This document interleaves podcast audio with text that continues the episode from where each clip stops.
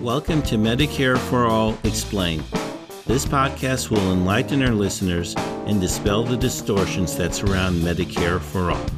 Medicare for All Explained is produced in collaboration with Physicians for a National Health Program and is hosted and produced by Joe Sparks. I'm your host, Joe Sparks. This is episode 47 The U.S. Pandemic Response and How to Improve It.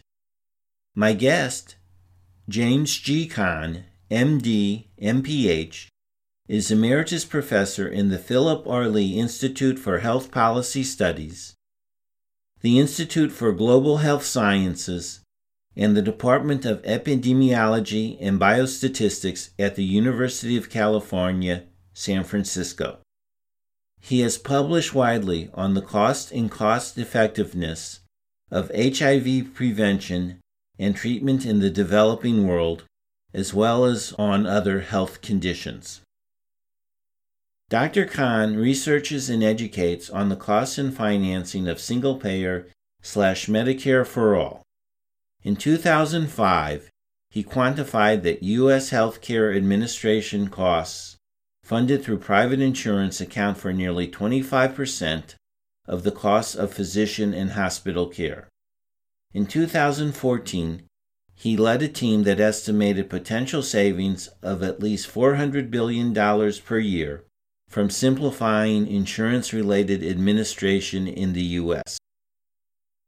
Dr. Kahn also served for two years as president of the California chapter of Physicians for a National Health Program. Please note that a vaccine has been approved between the time this podcast episode was recorded and published. Dr. James G. Kahn, welcome to Medicare for All Explained. Looking forward to talking with you. Thank you. So I'd like to start by asking how bad is the situation now with COVID? Well, the situation's uh, quite bad for the moment. As your listeners will know, uh, we had a rather severe version of the pandemic in the United States, mainly due to ineffective action, or perhaps I should say ineffective inaction, by the Trump administration. And then with increasing efforts to, to control the pandemic by many states and with the warmer weather, the pandemic uh, fell substantially. There were many fewer cases, but with the return of colder weather, people inside more, um, the number of cases uh, has uh, shot up considerably. Um, the good news on the horizon, of course, is that there are three uh, vaccines which appear to work quite well. And the rollout will start soon. Now, this is not an immediate solution, uh, mainly because the process of rolling out a vaccination program is daunting. We can talk some more about that if you like. But I think that is, you know, uh, on balance, uh, very good news. Truly, there truly is light at the end of this tunnel. Unfortunately, um, we will see quite a few more infections and deaths before we get this under control. And I should one last thing I'll add is that aside from the vaccine, we will need to enhance our public health measures to prevent uh, transmission as much as possible. Two elements we're seeing of that one is a, stronger uh, stay in place or shelter in place orders, such as we're getting right now in California, and also initial suggestions from the incoming Biden administration of a 100 day mask wearing policy, which was incidentally endorsed by one of the Trump officials. Uh, so we're beginning to see uh, good public health and good science come back into play here. Well, you mentioned vaccines, and as you said, we expect them to be released soon. I will want to discuss vaccines more, but for now, what do we need to do to control infections in the U.S.? Most important thing we can do is, is be cautious. Um, my wife and I, and my two boys, uh, who are 19 and 21, are extremely careful. Um, my wife and I uh, don't go shopping uh, out in the community here in Northern California. We don't go to stores except the very well controlled access. Uh, we don't socialize in person. We're huge Zoom fans. Uh, uh, you and I are doing this interview by Zoom. I'm a big fan of Zoom. Um, mask wearing, good mask, N95 if there's any real risk of exposure, social distancing. Um, all of those are the most important things that we can do to get a hold of, of the pandemic. Of course, uh, testing is now widely available, and we make ample use of that in, in our family and recommend that others do it well. So when the boys uh, visit us, they normally are in college in Southern California, and when they come to visit us, they they do one, sometimes two tests, just because tests aren't perfect, before they uh, come into in our house. And so uh, we've been lucky with attention to that kind of caution to have um, no COVID in our family.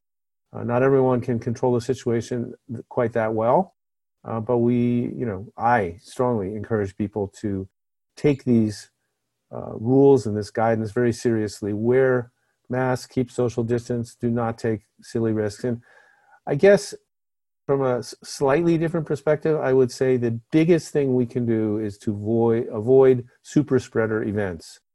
So, large gatherings of people, whether for a holiday, uh, extended family holiday gatherings, or holiday parties, those are really bad ideas. And I think this this uh, season, uh, holiday season in 2020, is the one where we really uh, need to make some sacrifices on the in person socializing in order to get through this last phase and get on to the, the upcoming phase of CC, I call it, COVID controlled. That's the new phase, CC. We had BC, that's before COVID and then we're going to have CC. Or maybe BCC, before COVID control. Oh, nice. Very nice. But anyway, so let me just say something. My family has a big get together on Thanksgiving. I go back to my hometown in St. Louis, and we canceled that this year because we were just too concerned. Well, and, that's that's great. Uh, good for you. That's that's the thing to do this year. Everyone do what Joe do it do what Joe did. Especially with the Christmas holidays coming up. Right. So let's talk a little bit about vaccines. As you said, it takes a while to distribute a vaccine. And so what should be done in terms of safety precautions while the vaccine is being distributed? And assuming the vaccine gets out there and works, do you think we'll return to normal? Or will it be a new normal but close to the old normal? Yeah, that's a great question. I think the things we can do meantime are some of the things I talked about a few moments ago. The, so the vaccines are highly effective. Um, they appear to be 90% or more effective. Uh, one of the vaccines uh, has some question about effectiveness, uh, maybe depending in certain circumstances, more like 60 to 70% effective. Uh, but it's easier to uh, administer. So there's some trade offs. These are highly effective vaccines in general.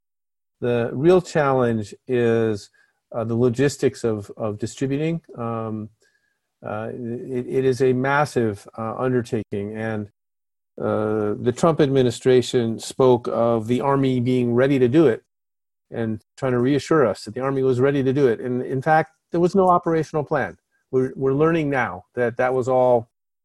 Can I say BS on this podcast? Sure.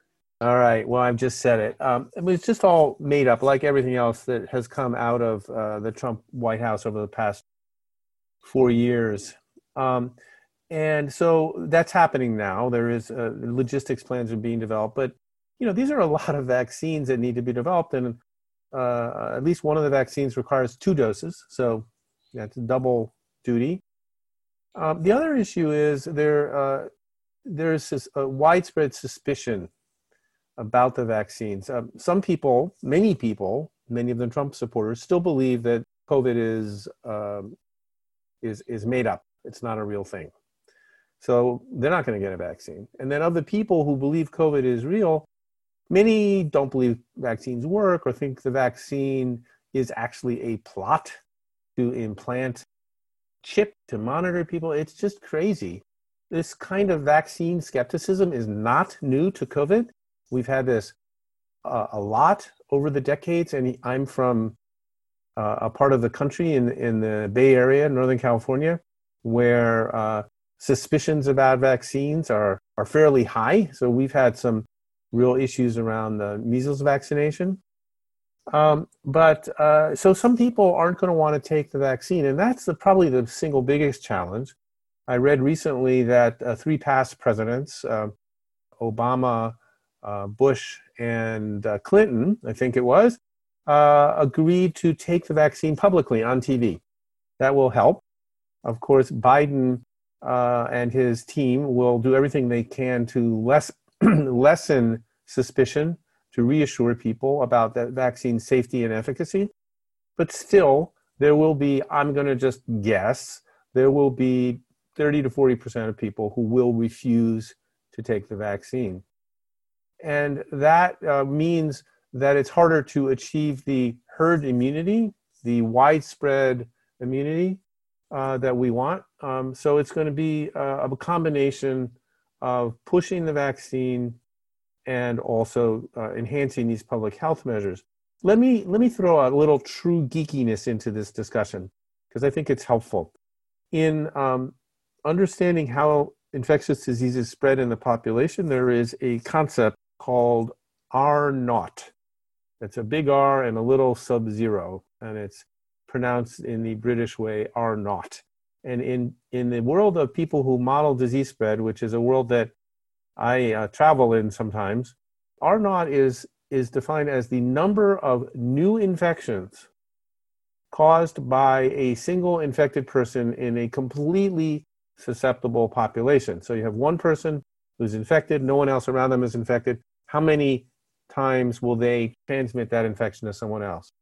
If R naught is less than one, the disease goes away. In other words, with each person being responsible for less than one infection, the number of infections goes down, and within a few reproduction cycles of the uh, infection, within a few weeks or months, the disease is largely gone away.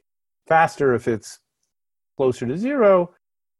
So the challenge between vaccination and public health measures is to drive R naught less than one. Now, the true story for modeling all of this is a little bit more complicated, but for that, I suggest your listeners attend uh, graduate programs in disease modeling. I can offer some suggestions if they contact me. Okay.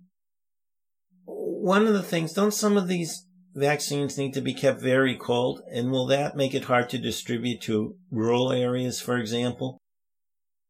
Yes, some of them need to be kept cold. Again, one of the vaccines that is is uh, apparently a bit less effective is also easier. Doesn't have a, a what's called a cold chain requirement like that.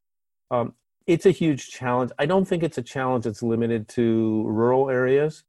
I think whenever you are moving things around, whether it's in a city or in the countryside, you can have obviously you can have trucks that are uh, it's adequately cooled to accommodate the, the cold chain requirements to go to rural areas. Uh, but it does, uh, in general, it's a really good point. I'm glad you raised it. It does um, complicate the logistics. Um, now, this is not a new issue in the United States or anywhere in the world. Uh, cold chain technology for vaccine delivery has been, um, you know, around for many decades. Uh, and so we're not starting fresh, but um, but we're trying to get you know hundreds of millions of doses out there in the United States, um, and so um, it's a you know it's part of the job of of logistics. I want to go back a second to the herd immunity, and one of the things that was scary to me is you said that maybe 30 to 40% of people don't like vaccines and may not get vaccinated. But I want to point out they put other people at risk. For example, I have a relative who had a kidney transplant, and as you, I'm sure you know with transplant, that compromises your immune system somewhat. So when people don't get a vaccine, they put that person at risk. I assume she'll be able to get the vaccine, but if she couldn't, you know, there's a good chance that she could get COVID or some other disease, and then with a compromised immune system, who knows what would happen. Just a quick comment about that. You're absolutely right. Uh, it's always mystifying to me when you have this excellent science about the efficacy of vaccines and the importance of herd immunity. Um, and um, there are the, these counter narratives, these um, belief systems that there's something either dangerous about the vaccine and it might cause autism that's never been shown for measles, um, or that it's a plot to inject something in our bodies and exert control. So none, the fact that none of that stuff is true doesn't mean that there aren't lots of people who believe it. We know we know from the news recently there are lots of people who believe uh, these conspiracy theories quite unfortunate. I, I think in our country, um, it's a hard sell to make a, ma- a vaccine uh, mandatory. Uh, we do it for measles through school entry requirements mainly, but um, I don't anticipate the Biden administration will want to go down that path. Uh, it will be widely perceived by the very people who suspect the vaccine of being nefarious that the uh, desire to make it mandatory only proves that. So uh, I think we're going to have to work with good old public health persuasion and uh, get get where we need. Now, an- another issue that I want to mention, and you probably were going to ask, so if so, I apologize for preceding your question. The vaccine will not be delivered to everyone at the same time. It will be staged. Uh, it will be uh, given to people who are most vulnerable and most at risk of spreading first, and that would be healthcare workers who are exposed to very serious uh, uh, COVID doses every day, and they will get vac- vaccinated first. And when and then the the old uh, and vulnerable, particularly people in nursing homes. So someone like me, I'm 63, uh, happily not in a, nursing home. Um, you know, I may be in the second tier of vaccinations, but um, the, the idea there is to um, help the people who are most likely to become infected and get sick and die, and the people who are most likely to retransmit before worrying about everyone else. So that's that's what we're going to see in coming weeks. Well, thank you for mentioning that, and I'm aware of that, and I think it's a good strategy. Personally, I'm glad they're doing it that way. Of course, I'd like to shift gears a little bit, and one of the things during the Trump administration, public health resources have been greatly reduced. Could you briefly describe those reductions and how you think it has affected our COVID response? Or, given what Trump was doing and not really addressing it, does it even matter? So, I'm going to take a slightly different tack on this one. I agree that the public health resources have, have fallen in the Trump administration, but two really important caveats. First of all, public health resources have been falling for many years, including during the Obama administration.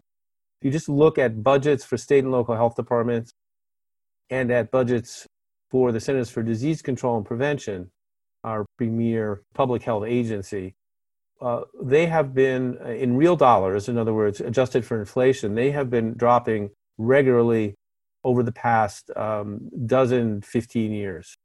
So that's a real problem that has uh, hurt our, our public health uh, capacity. The other thing that um, that happened, and this was definitely exacerbated in the beginning of the Trump administration, is the um, public health infrastructure at the federal highest federal levels, uh, and particularly in, in terms of pandemic preparedness, was sharply cut. There was an office in the National Security Agency specifically focused on pandemic preparedness as a security issue, set up by, by Obama, closed down by Trump. That meant that there was no one in the driver's seat to be monitoring what was going on. In addition, there was a, uh, a public health liaison office in China where we had several people on the ground in China to work with the Chinese public health officials on any public health issue that was mostly shut down. Again, reducing our capacity to understand what was going on and make good reactions. But the biggest failing wasn't the monetary reductions for public health, it was the unwillingness to mount a concerted response to the early pandemic threat. The way these things are supposed to work is when you realize there's a threatening pandemic, as we did by January, certainly mid to late January, you put together an all star team of public health officials, uh, scientists, uh, analysts, logistics experts, people with long track records of designing and implementing pandemic response plans and you give them the full authority to do what they need to do and the full support of the White House. That's the way you do it. That's not what happened. Instead, family members, political hacks, a few scientists, but who were mostly ignored, were assembled and they were not given the authority that they needed or the support they needed to do a good job. And in fact, again, as everyone knows, the public pronouncements that came out of uh, the White House, and particularly from the president, were confusing and ambiguous. Uh, while he knew that this was a serious pandemic threatening, at the same time he knew that, he was saying on TV that this was just a few cases and would miraculously disappear. So while that public health capacity that you talk about is is um, getting too low and needs to come back up, um, the real problem, from my perspective, was the failure to jump in and act when we could and should have. Yes, that was a concern. And it does go to show no matter what system you have, you need people who execute things well for something to succeed. Yes, logistics are boring but critical. Well, I like to say if you go to a conference and you don't notice how it's being run, that conference is being run very well.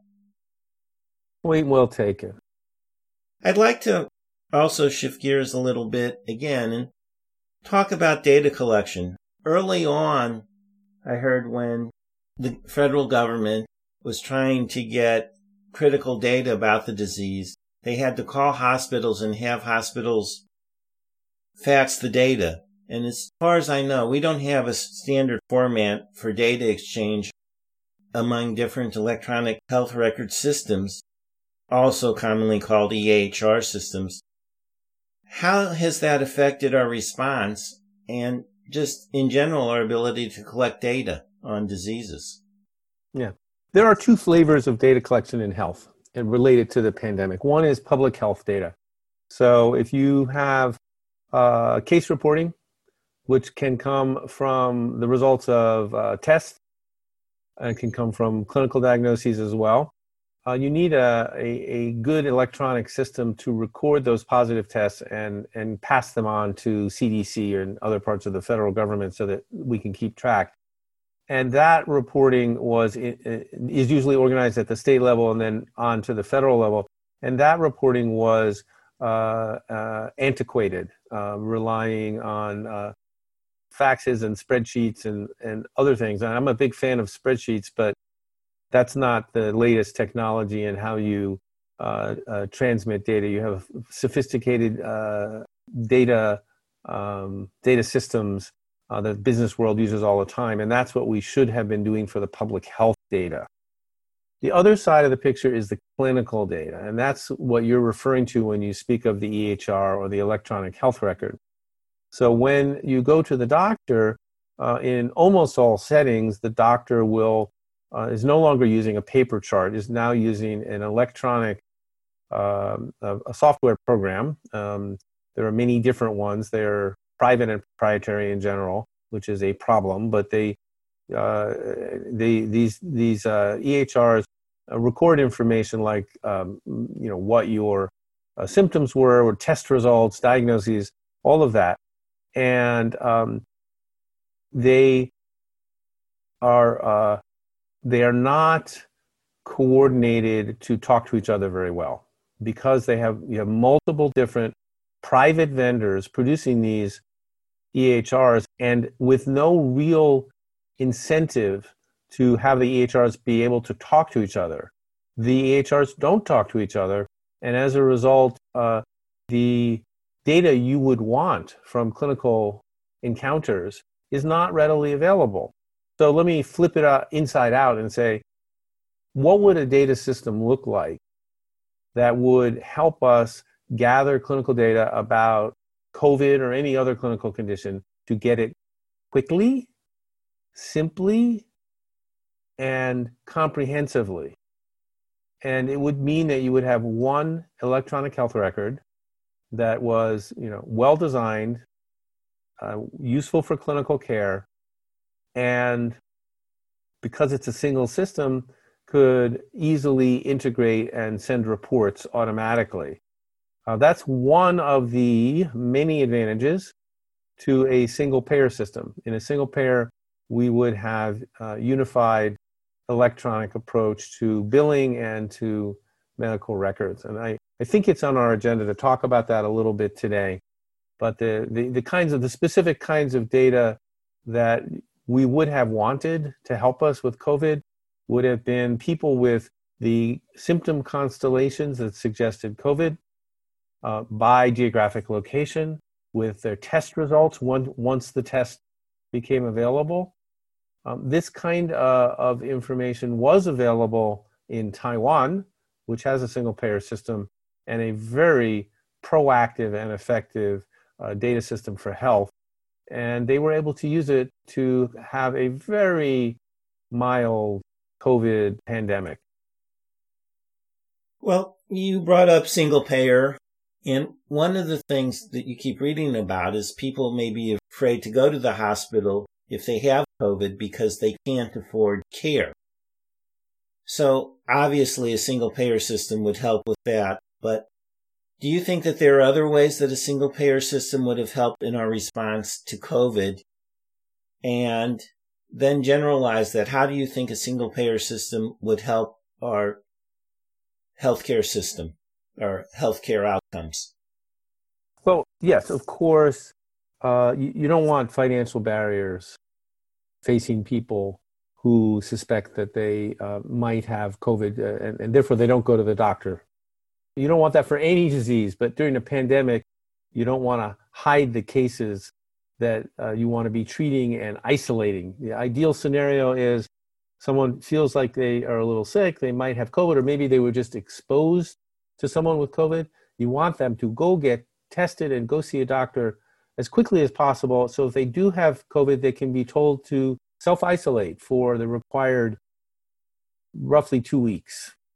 Um, that's an important uh, thing. And if people don't go to the doctor because they can't afford the financial obligations, that's a real problem for their health and for pandemic control.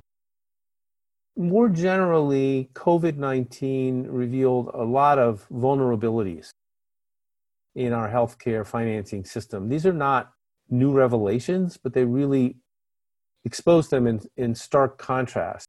For example, most of our health insurance is linked to jobs. Most of us are insured because we work and our employers help us pay for health insurance. We usually pay more than half of the health insurance costs. Well, what happens when you lose your job? Like, for example, during a pandemic when people are told to stay home. And for many people, that means they can't keep doing their job. If you're laid off, you lose your insurance. So we had probably on the order of 15 million additional people who lost their insurance because of COVID. And so those are people whose financial barriers to getting care just jumped up tremendously. Another issue is the role of health insurers in our system. Um, private health insurers make a lot of money.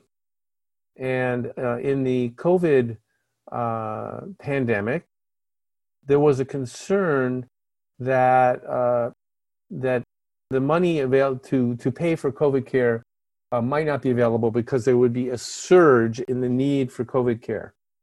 But what we didn't realize initially, but what turned out to be true, is that because people were scared of going to healthcare settings and being exposed to COVID, like if you had some emergency, you don't want to sit in an emergency room for six hours with people who might have COVID even if you want sort of routine care, you tend to stay away from medical care during the pandemic if you can. In addition, as I mentioned, a lot of people lost their insurance. So the demand for medical care actually dropped considerably overall. It went up for COVID, but overall it dropped considerably. And guess who's making lots of profits on the decrease in medical care? That's right, private health insurers who've received the premiums based on care patterns from last year. And this year's care patterns are lower, but their premiums continue on mostly the same. Some small adjustments, but basically it's a hugely profitable year for health insurers. Let me say that again. Amidst the biggest pandemic in 100 years, private health insurers are seeing their profits double or more. Yes, and I wonder why they're requesting rate increases for next year. It's a mystery. Yeah, well, we could talk a lot about health insurers, but I've talked about it before and I don't want to get into that right now. That'd probably be another hour at least. Anyway, at least. Before we end, do you have anything that you would like to add? We just dodged a big bullet. I would say we dodged a bazooka shell or maybe a nuclear bomb in voting Trump out of office. It's been a terrible four years, uh, terrible for uh, public health, terrible for healthcare, uh, terrible in too many ways to uh, recite right now because I know there's a time limit on our interview. And with Biden's uh, win of this 2020 election, uh, we uh, can return to normalcy, democracy back in place, the Affordable Care Act uh, strengthened, I'm sure, and quite a few people in the Biden administration or working with the Biden administration who are big supporters of Medicare for all. Um, as you and your listeners know, uh, support for Medicare for all continues well above 50%, 60 to 70%, if you ask the questions in a way that people understand what they're looking at. That is to say, a, a publicly financed uh, universal healthcare system where people's taxes may go up, their premiums and cost sharing disappear. And they're guaranteed of having health insurance. So, as I mentioned, uh, the COVID pandemic has really sharpened our understanding of the problems with our current healthcare system. And we need to redouble our efforts to move in the direction of single payer. If there is a public option, which seems likely, that public option needs to be really public. It needs to be a public financing of services, not Medicare Advantage, not letting the private companies get a bigger uh, hold on, on our uh, financing of healthcare. Uh, needs to be truly public, and hopefully that will lead the way in coming years to what we know we need to do, which is a single payer Medicare for all system. Actually, I'm going to ask one more question because you're an expert on the economics of healthcare and those effects. Sure. And could you just talk about how a single payer system would help people economically, especially when it comes to jobs or starting a business? Sure. Um, I think everyone knows that, that Medicare for All would save money for society um, by um, reducing the $600 billion per year that we spend uh, on wasteful uh, administrative costs due to the complex billing and uh, overpriced drugs as well. And so, if you reduce costs to society, that means that you can take those resources and put them into other activities. For example, we could do much better at paying for long term care as a society if we didn't waste money on administrative costs. So, that's one way to, to help people. But also by delinking jobs and insurance, we give small companies, both ongoing small companies uh, like family businesses, small family businesses, as well as uh, tech startups and other startups, the opportunity to focus 100% on their business model and not on the healthcare needs or health insurance needs of their employees. This is really important to offer the United States uh, an opportunity to be more competitive internationally. Other countries have the healthcare uh, costs taken care of. They spend less.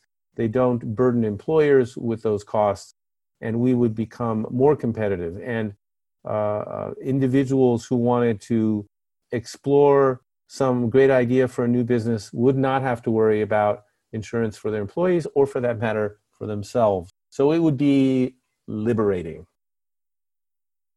I have talked to people who have dealt with entrepreneurs and always one of the biggest concerns is what do I do about healthcare? So I think that's an important point that's often overlooked. Indeed. Jim, thank you so much for being on Medicare for All Explained. Thank you, Joe, for having me. And thank you for this labor of love on your part to, to reach out to the community of people who support Medicare for All.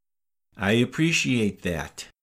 You have been listening to Medicare for All Explained. Information about this podcast can be found at our website, MedicareForAllExplained.org. The music for this show is Super Bubbly by Jesse Spillane. The logo was created by Lily Sparks. Thank you for listening.